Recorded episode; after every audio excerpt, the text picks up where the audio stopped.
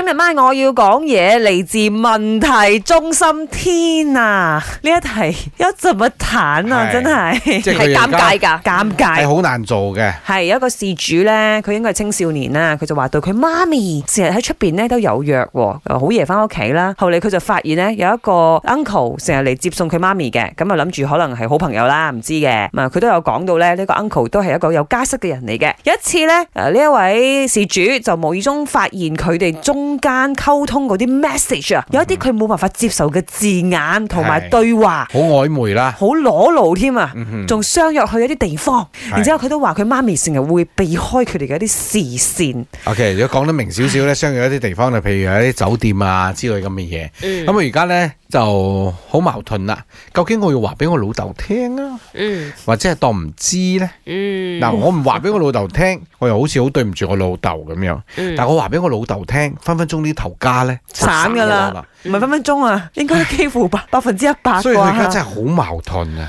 誒呃係啦，佢就應該點做？咁誒、嗯呃我建議係首先，如果你真係覺得唔舒服，你應該同你媽咪傾下先，你揾出個真相先。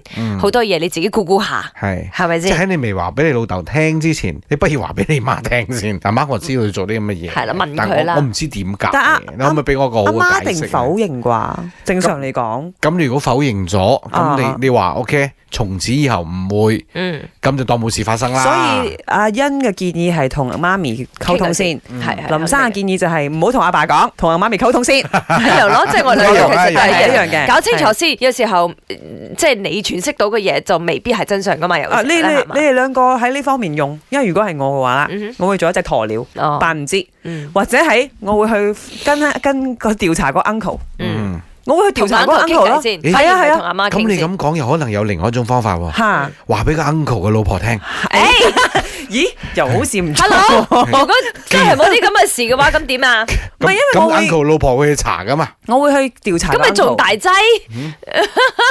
唔係，但係因為係咪？好過喺度炒先啦，喺屋企炒先唔好啊。係我唔想， 我唔想，即係我我我私心，我唔想喐到我媽同埋我爸。嗯咁我梗係調查個 uncle 先啦，嗯即係我唔理噶啦。同總 uncle 之我就係將個錯係歸咎喺你身上噶啦。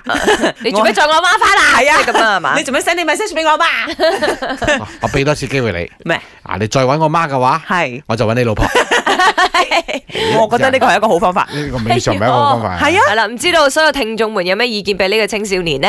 西餐拎啊，你唔好去揾個 uncle 先，你冷靜先。我覺得咧呢一位小朋友咧，佢應該製造一家三口嘅機會嚟拉近翻佢阿爸阿媽嘅感情，例如去 holiday 啊。咁我 during holiday 嗰時候咧，佢就可以啊問下佢阿媽，誒、以前阿爸係點追你㗎？啊你中意阿爸啲咩？係咪佢好靚仔啊？搞下笑咁望 so 人佢阿媽諗翻起以前嗰啲同佢阿爸拍拖嘅時候嗰啲嘢，咁個機會 for 佢阿媽回頭咧係個心理學上嚟講係比較高嘅。啊咁我呢個方法就唔需要去拆穿人哋咯，大家尷尬。